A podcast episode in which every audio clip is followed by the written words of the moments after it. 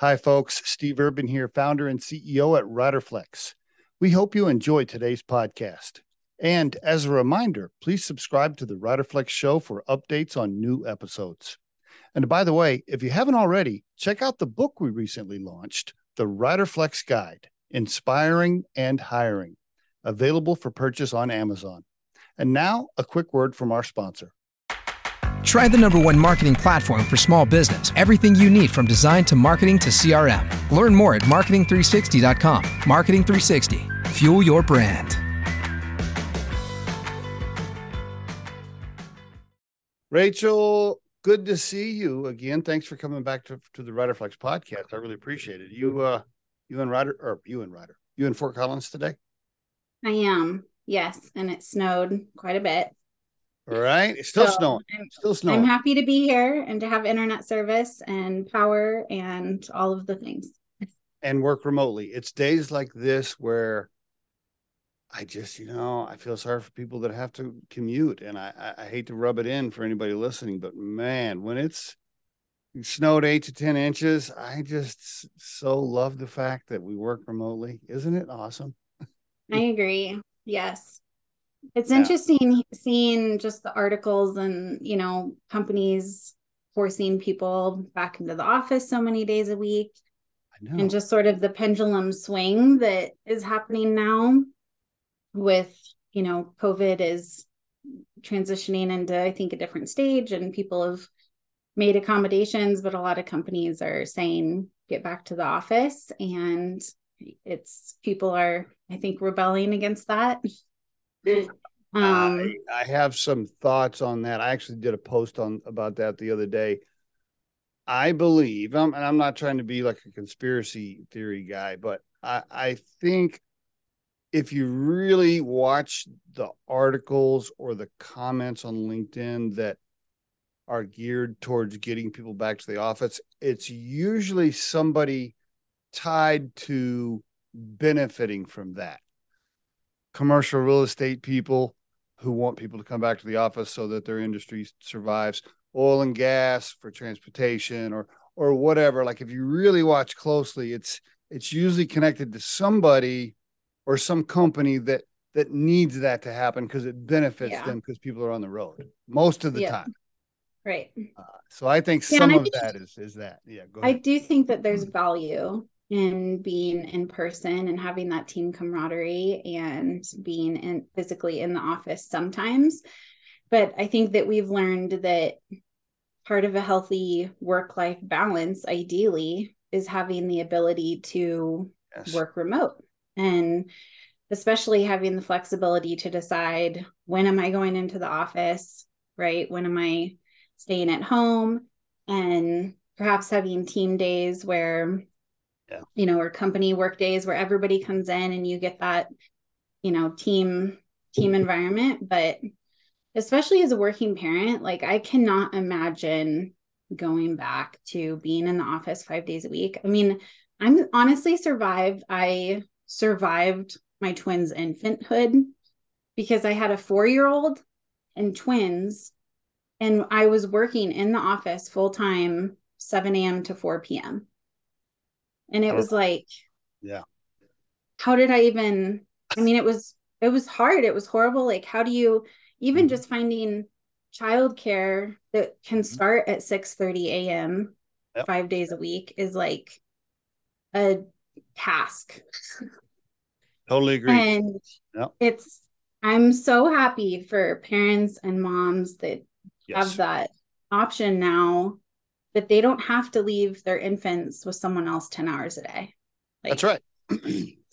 and so just, and for families in general, there's so many people now that I'll use myself for an example Grant as a grandparent. Now, a lot of times, you know, uh, uh, young professionals don't have to move to another state to get the great job. They can stay next to family or grandparents or whatever and work remotely and it just the whole family dynamics uh, uh yeah. and, uh, and all the things that that benefits.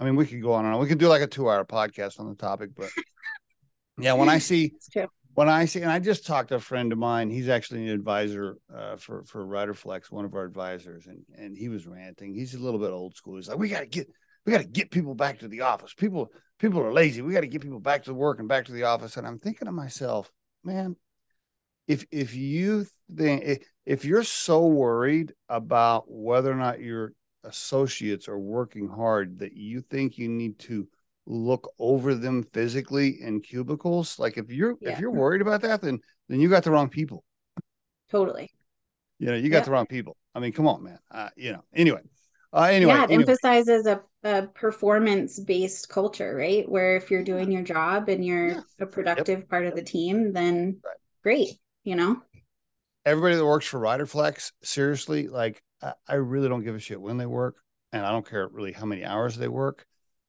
in my head, I'm paying for an overall output of productivity and work. And as long as I'm happy with the body of work and production, I don't care about the details. Like I don't care. You know, if you want to pick your kid up at three o'clock from school, yeah, whatever. I, I don't care. Just just perform overall. That's what I care about. And I and I do believe that's more of where we're headed. And I'm I'm not falling for some of these articles where they're like, oh, people are trying to get back to the office. I'm like, yeah, no. People do not want to go. I don't care what articles come out. Yeah. Human beings do not want to commute to the office if they don't have to. Period.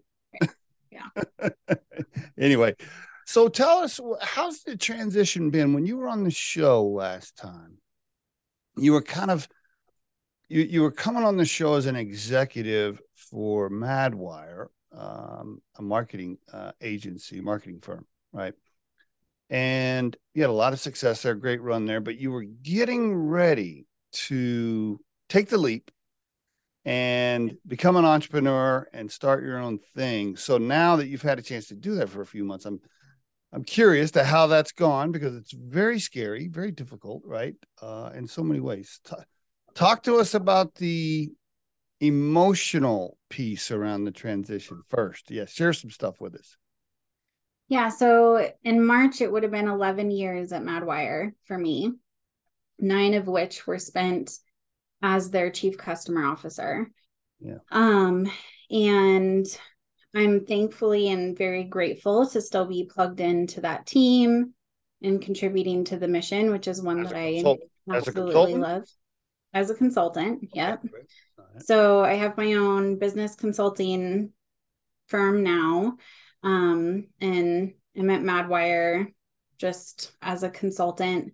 Um, they are also using me for branding services. So when they sell their customers a branding package, um, and some other consulting as well, I actually I actually execute on those because those are areas of expertise for me. Mm-hmm. So I wasn't expecting to transition when I did, um, but it's been absolutely incredible. And the timing was honestly just a godsend because my twins go off to kindergarten in 18 months and you only get so much time before they you know don't want to spend time with you and don't need you and right um this is although you know working from home was such a great move in the right direction for work life balance.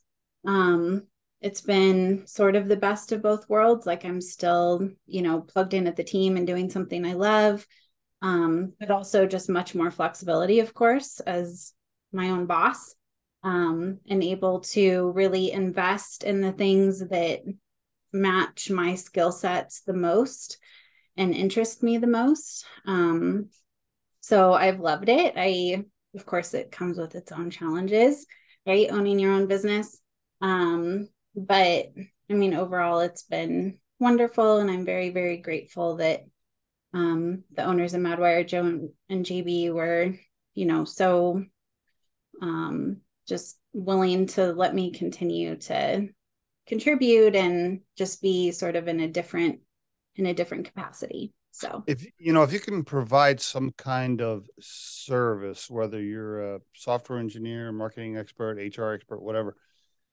if you leave your company to start your own consulting firm and you can grab that company as one of your first clients, I mean that is a home run, right? Because then you're then you're you're not just throwing out a website saying, "Hey, Orca Business Consulting," uh, and boy, I hope I get a customer. you you're starting with a little bit of cash, a little bit of revenue from a yeah. current client that you know, mm-hmm. and you mm-hmm. know that that is the best way to do it for anybody listening. If you want to depart the company you're working for and start a, a firm, yeah, just have a straight up conversation with them. Go to the owner, go to the CEO, and say, "Hey, look." I'm going to start my own thing. Um, I, I, love you guys. I'd like to continue to help you in some way. How about you? You're one of my clients and work something out. So, you yeah. know, good, good for you that you did that. Um, by the way, for the listeners, it's consultorca.com, but, but the business company, the business name is Orca Business Consultings, right? Yeah. Okay. Um, and you can also find Rachel on LinkedIn, of course, but I would go to her website. Great website. Love it. Um, Thank you. Talk to me about the other clients you've managed to gain so far. So how many months has it been? Has it been um it's been about let's see, four. So not not it's been okay. Much. All right. All right. And how many clients you got working? How many active clients you working on? Do you mind sharing? I have four that are paying, okay. but I have several others that I'm working with in either a partner partner capacity or like a trade capacity. For example, okay. if you go to my partner page, which Riderflex is also on, mm-hmm, thank you. The photographer that I've used for years and years, who is honestly, I am convinced one of the most talented people on the planet. Like she is incredible. Um, and when I started this, I went to her and said, can we do a partnership? Like I would absolutely love it if sh- she's not like she will tell you that she kind of hates the business end of things. Like she's a photographer, she's an artist, she's you know a creator. That the business end isn't really what she loves to be doing. And so I said, you know, I want to help you with this and you can do some photography for me. and okay. um okay. so, you know, there are some clients that I have like that um I've, you know, done trades with or partnerships with that I'm really loving. Um, and I'm also focusing more on nonprofits as well. Okay. Which is, you know, a something that I'm very passionate about and that I really love. And I think that a lot of the very fundamental business strategies or skill sets or areas of expertise that are applied you know to business also apply to nonprofits but are sometimes overlooked because nonprofit owners don't necessarily think through like what is my donor appreciation program like? You know huh? how do i how do i retain donors? Just like business would say how do i retain customers um, so a lot of those skill sets that i've developed over the years i think you know apply to nonprofits just as much as they do to businesses Okay. Um, so there okay. are a few things I've done in that area, and yeah, so just having fun. And I'm, you know, really trying to stick to working three days a week um, and being at home the other two. So I'm sort of figuring out this balance of, I mean, I've worked more than full time since I was in college. So this is really the first time that I've not worked, you know, 40, 50, 60 hours a week. Um, so it's been an interesting dynamic of like finding a new balance and especially owning your own business there's always a bazillion things that i could be doing oh, to yes. move the business forward oh, yeah. and my brain just immediately goes to oh my gosh i should reach out to that company that you know i could help them with xyz i should oh you know i need to reach out to this old coworker. Like they now work for xyz like guaranteed i could help them with this or that right? Or I need to create this content for my site or I need to yep. you know I don't have a Facebook page yet. Like I need to do that. And it's like the whole po- the whole point of this of not not having you know a, another executive position or whatever is I'm spending more time with my family but I have to like hold myself accountable to that because it's easy to me my own habit is I see all the things. I need to do all the things, and right now, it needs to be now. You've, uh, yeah. For the listeners, yeah, it's funny. You, you you said to yourself, "I want to be an entrepreneur and start a business, but I want to work less than I did before." Uh, that's super hard to do. yeah. Yeah. Not, not usually coinciding those two things. Yeah.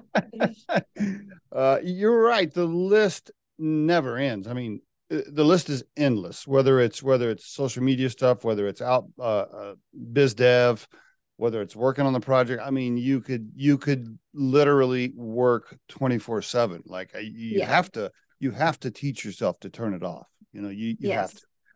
Um, I have gotten, started. Yeah, oh, go, sorry, ahead. go ahead. go ahead.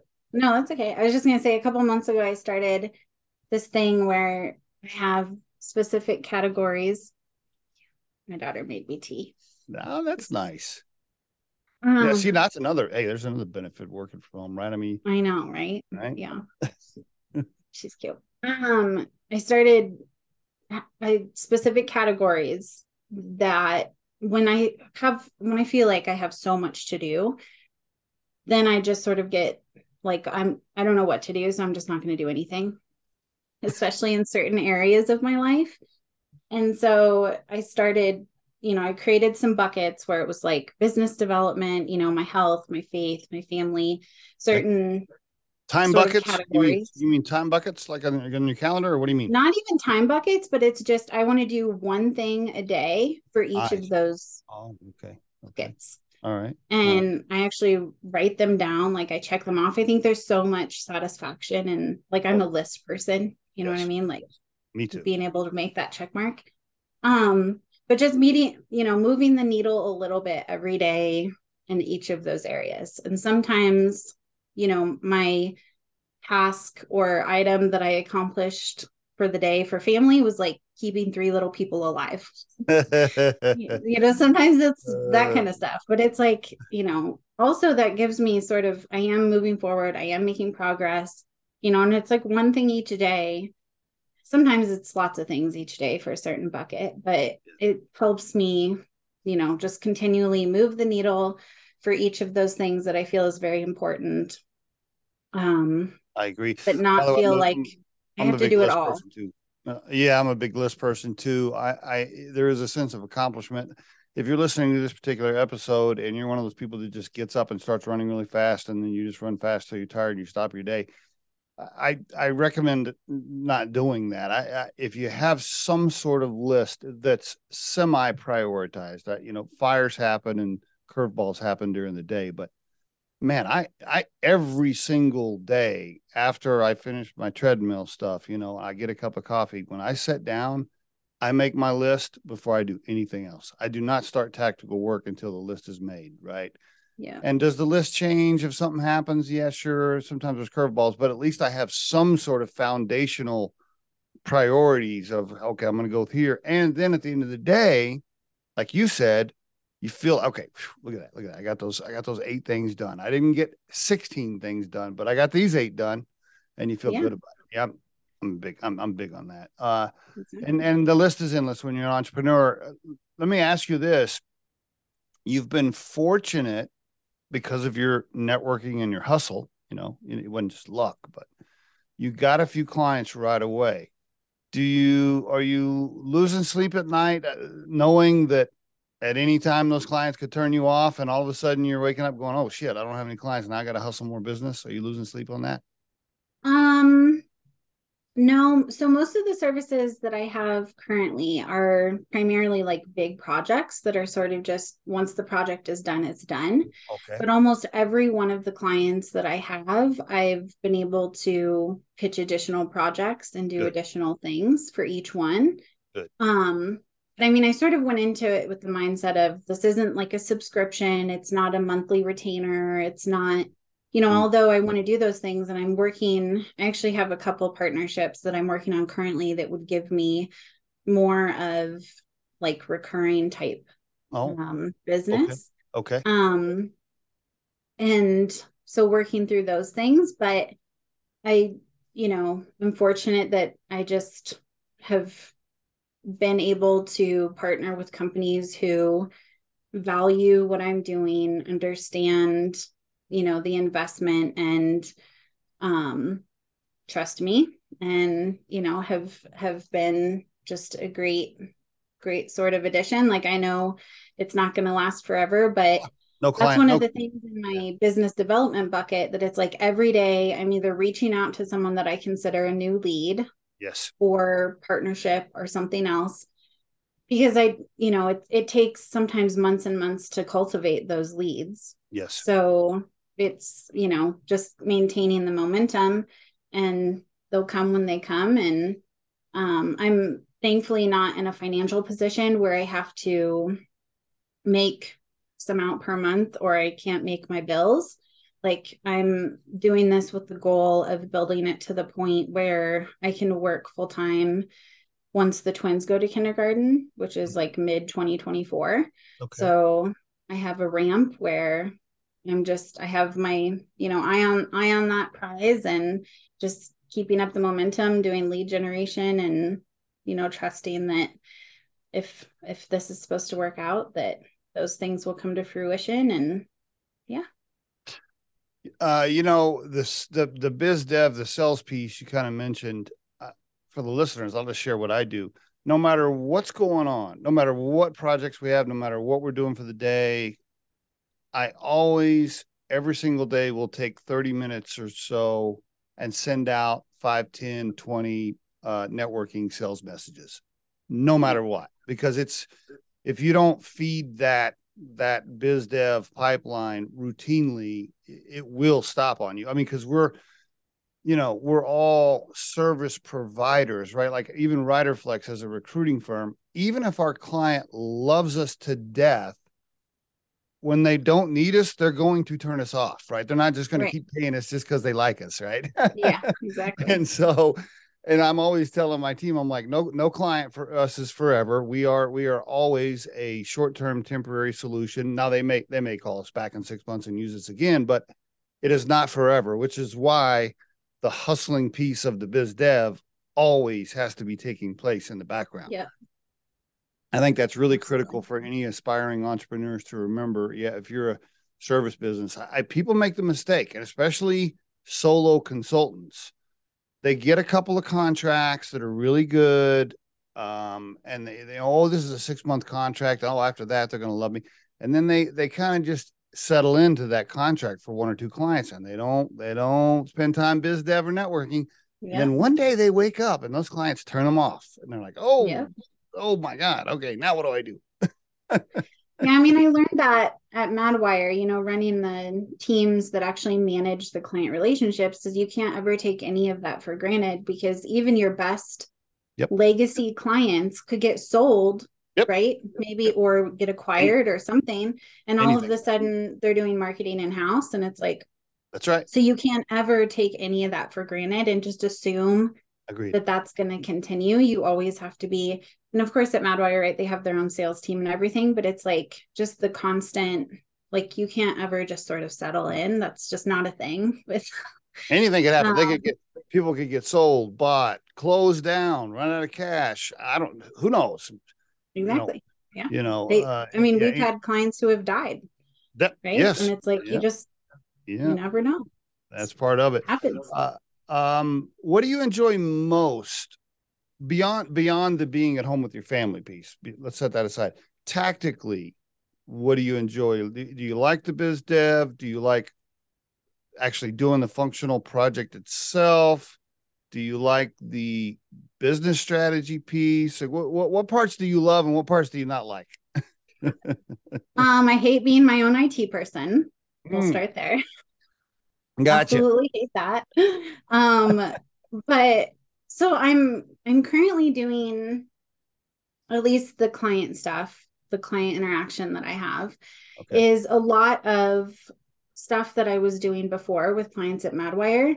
But the route in which I would get involved at Madwire was a customer would be utilizing us for marketing. They wouldn't be getting the results that they wanted.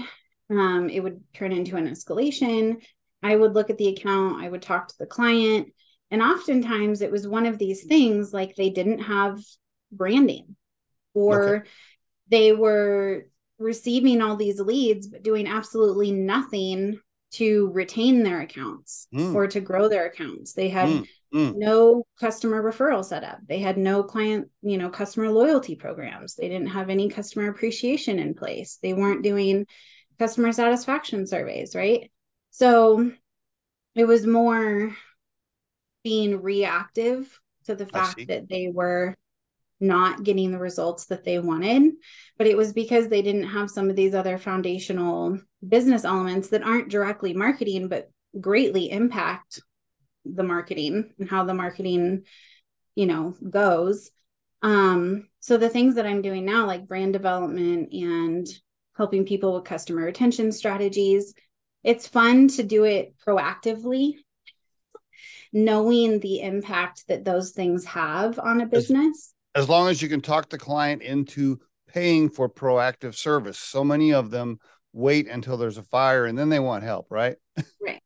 Which is fine too because i mean it's not they're not upset with me personally. Like i have nothing to do with the fact that they didn't invest in branding 10 years ago when they started their business right? So they're reaching out for help.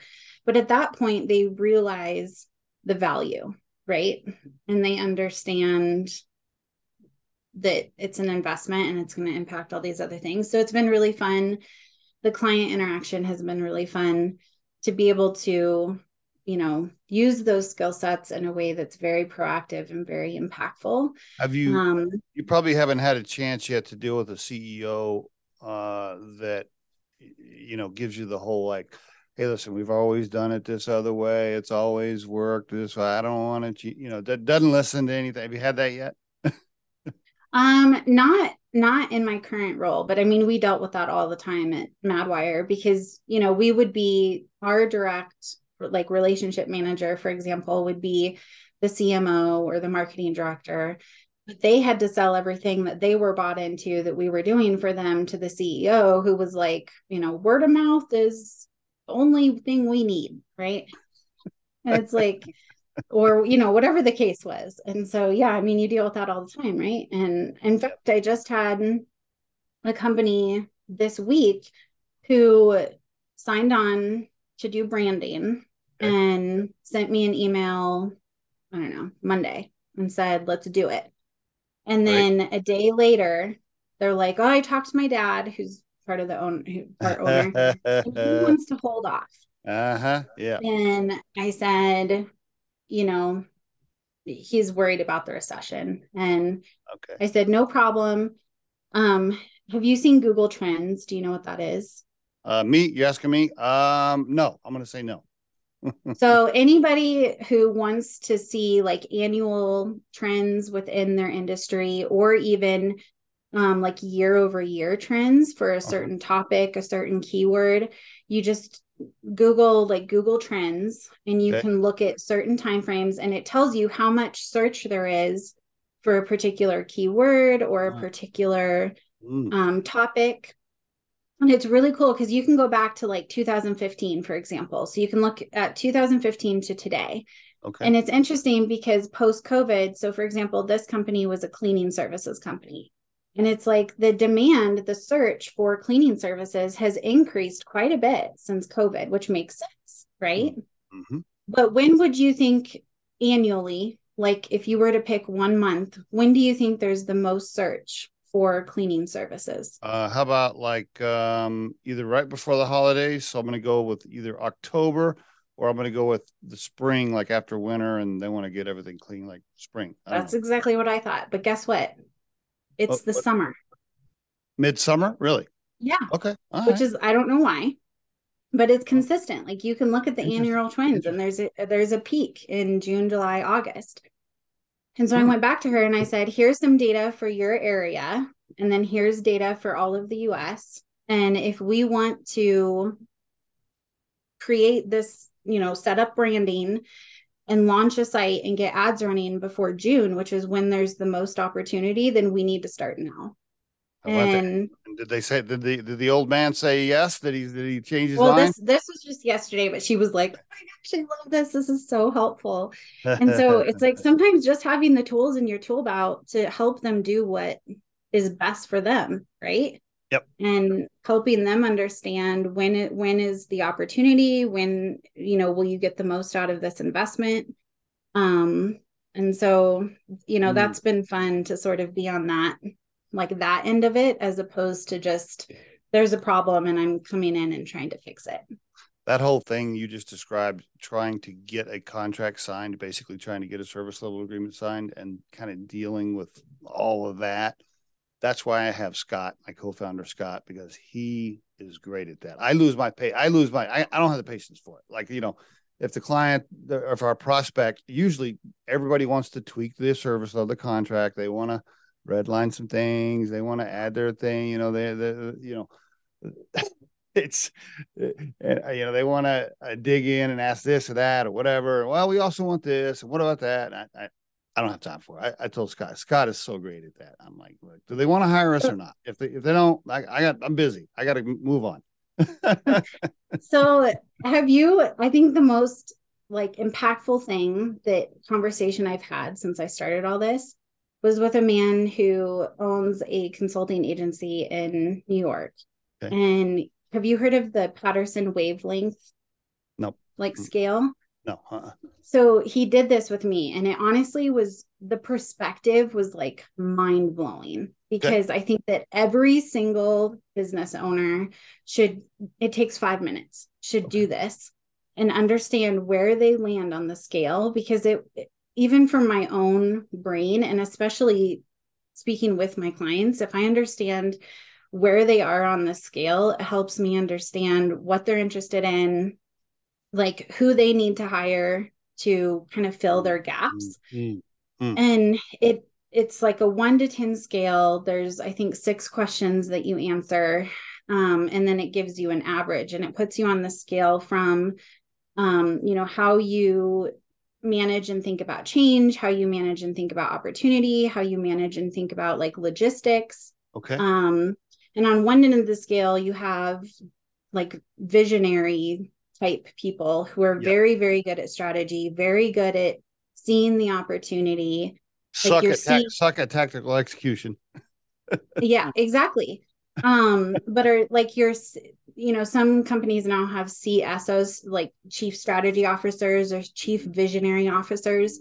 Mm-hmm. That's these individuals, right? They're the people who can see 10 years down the road, see what needs to happen, right? Very visionary. And then on the other end of the spectrum, you have the individuals who don't like change, yep. but can see the details right, who execute. And in the middle, you have your CEOs mm. who can both see the vision, see the opportunity, but also understand the need for the practical implementation mm. and the need for actual execution right mm-hmm. so you have kind of cfos on one end your like chief visionaries on the other end and your ceos in the middle and if you like my guess is based on the comments you just made you're closer to like a CVO, right? Where you can see the opportunity, you can see the, you can see path forward, but getting down into the weeds every day would just kill you, right? Yeah, I mean, I yeah, yes. You may be somewhere in the middle, but you're certainly not like, you know, yeah, give yeah. me the spreadsheet and give me the, you know. Yeah, totally. Uh, um, and it's so, interesting because it's like talking even like one conversation with people you can kind of identify oh yes yes, like yes. where this person is on that scale yes. and you know like the photographer that i mentioned she's you know doesn't responding to emails responding to her instagram messages you know going like the the financial stuff like that is just not what she wants to be doing with her day. And it saps her energy like it just sucks the energy right out of her. So she needs somebody who's on that end of the spectrum who can help her who can like fill that gap and you know let her do the creative stuff let her do the stuff that she loves to do now is she going to roll up under your brand or she's going to keep her own company or you guys still kind of nope, she has her own yeah she okay. has her own brand her own company Okay. Um, are you interested? Are you interested in partnering with people as far? I mean, you're already kind of doing partnering, and I love your partner page, but are you interested in combining forces with anybody, or you just want to do your own thing? Uh, well, I do have one friend who's providing consulting services through me, financial consulting. Oh, um, and he's kind of in a similar situation to me where he's been the CFO of multiple businesses. He's okay. been on the financial team for businesses like Crocs and Spyder and is just absolutely brilliant. And he's okay. doing consulting through my business. Ah. Um, but I don't. At least right now, I'm not necessarily combining forces with anybody. Okay. I mean, I have partnerships that I want, but yeah, maybe when the twins go to kindergarten. But I mean, I okay, love t- doing what I'm doing now. Talk to me, tell the listeners. Let's do an overview. Um, okay. and and again, it uh, I want to make sure. So it's consultorca.com, Orca mm-hmm. Business Consulting. Yeah. Give an overview real quick for the listeners, if you don't mind, about yeah, all the services so. Go for it. So my personal background, I started at Madwire when we had like 50 employees. And during my time on the executive team, we got to over 500. So the amount of growth that I saw during my, I mean, I spent nine years on the executive team was huge. And very, very few people get to have an experience like that where right. they right. get in at the right time. They see this tremendous growth. Um, and out of that, you know, the team leadership experience that I have, but also, you know, I managed all of our customer loyalty programs, our customer retention programs, um, and reporting and analytics and data. Um, and so all of that, I think, just gave me the skill set to be able to contribute to small businesses, medium sized businesses, nonprofits. And, you know, there were a lot of things that I did by trial and error that I think provide value to a business. And the whole concept behind Orca, the reason I named it Orca is because orcas are genuinely the badasses of the ocean. Like they eat sharks. They are the top of the food chain. Um, but it's because they are so so strategic and family oriented and so a lot of their hunting and survival te- techniques are actually learned techniques that they are taught by other members of their pod mm. and i think that small businesses do the same thing right as a small business owner of a plumbing company you or a technology company or whatever you have expertise in this one industry, maybe multiple industries, right? You're and you could be a really great um you know, expert at multiple things, but you don't have expertise in everything. Nobody does. And the most successful businesses, in my opinion, get really good at identifying those gaps and understanding who can I hire to advise me, to teach me to do this aspect of my business that I'm lacking or that I'm unexperienced in. And so, you know, that's the concept of being a pod, right? You'll see the power of a pod on my site. Really, my desire is to come alongside business owners who don't know how to implement a customer loyalty program or don't know, you know, what is the lifetime value, uh, average life, lifetime value of a customer for me um you know i don't have customer satisfaction surveys set up okay. um or i don't have a solid brand right? Like i just created this business. I don't really know who i am as a brand. Um and my competitors are now taking over the industry because they have better communicated differentiators right? A better value proposition. And so i think that there's so much satisfaction in being able to really provide that knowledge that I've learned over the last decade um, to small businesses that can just take it and benefit from it um, and then move on to the next one, right?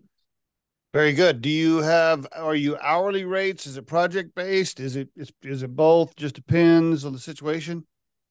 Yeah, it's primarily hourly. I mean, I'm quoting specific projects, but really in my mind, it boils down to how much time am I going to spend. The nice part about um, my partnership with Madwire has been they've been able to provide a lot of the design services okay. and like website development services. Mm. Um, so it's been, you know, kind of a great, you know, piecing all of the puzzle pieces together so that I'm not just telling people, okay, here's your brand, like good luck with implementing that. um, so, you know, being able to provide direction and also just like real tangible help with those things.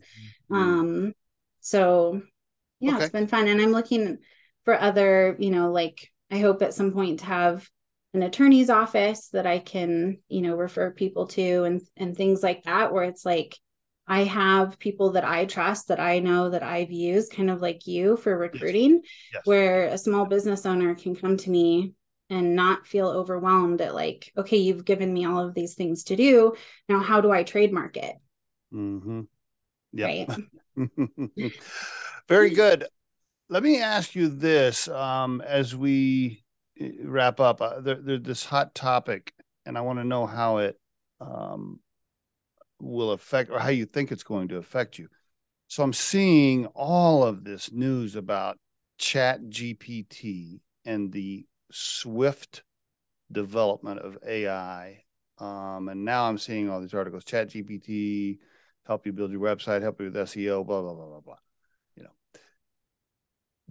What do you how do you see that affecting and or helping you and have you messed around with it at all? Do you have any comments on it? Yeah, I mean, I definitely think that people need to be aware of it because it is taking over at least some of the um, industries that previously, like copywriting yeah. or even like graphic design, right? That used to be 100% people powered. mm-hmm. And right. now you can, you know, use one of these AI tools and say, yeah. you know, I want an image of XYZ and it just spits it out, right? yes. um, or even content and you know copywriting i think that people need to shift focus to how can i add value to either managing these processes or you know for example copywriting a lot of these tools are incredible right you can say give me five paragraphs on this topic but what comes back is like okay mm-hmm. at least for the moment. Agreed. So agreed. Yep. That's my experience. So what comes back is a, is a nice base to work from. Yeah. But there still should be someone who can add value in terms of I'm being more efficient because I'm using this tool to give me a starting point. But I'm being strategic with what's included and I've edited it to make sure that it matches your brand. And I've made sure that from an SEO perspective, it makes sense because Google's going to get smart, right? They're going to recognize like what what was created, what makes sense, what doesn't really make sense. Kind mm-hmm. of like in the old days it was like keyword stuffing, yeah, right? Like people right, realized that Google was just looking for certain keywords.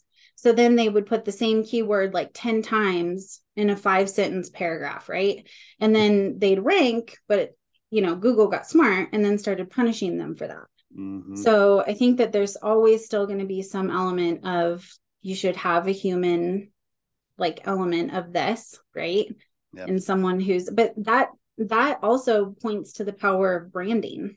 Like if you have a solid brand and a brand voice and you write your content or edit your content in a specific way that's specific to your brand voice, then people will, will recognize that that's genuine content and not just the same thing that the AI spit out for your competitor. I um, totally agree. I think you answered that really well. Um, in, in, summary, I just want to emphasize, I agree with agree with Rachel. You know, some of this technology, at least for right now, hey, we're recording this on January 18th, 2023. I don't know, maybe a year from now, it's much further advanced. I have no idea.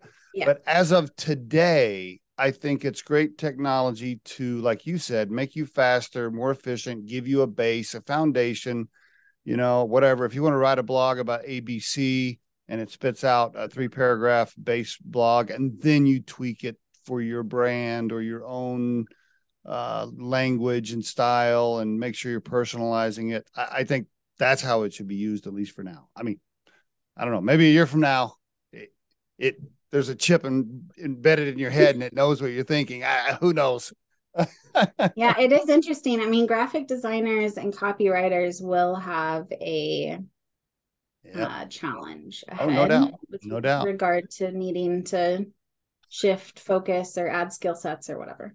You know, my first thought was, like, as soon as I played with it, the very first day I played with it a little bit, I thought, isn't every college student across the nation using this to like write their papers and stuff? Like I would be. yeah, absolutely. yeah, and it's it's a little scary because you can even like check for duplication, right? Like you could take whatever they write you and go check to see is this same verbiage anywhere else on the oh, web. Oh, I did not know that. How do you do you just do you just tell it, hey, is this anywhere else, or how do you do that?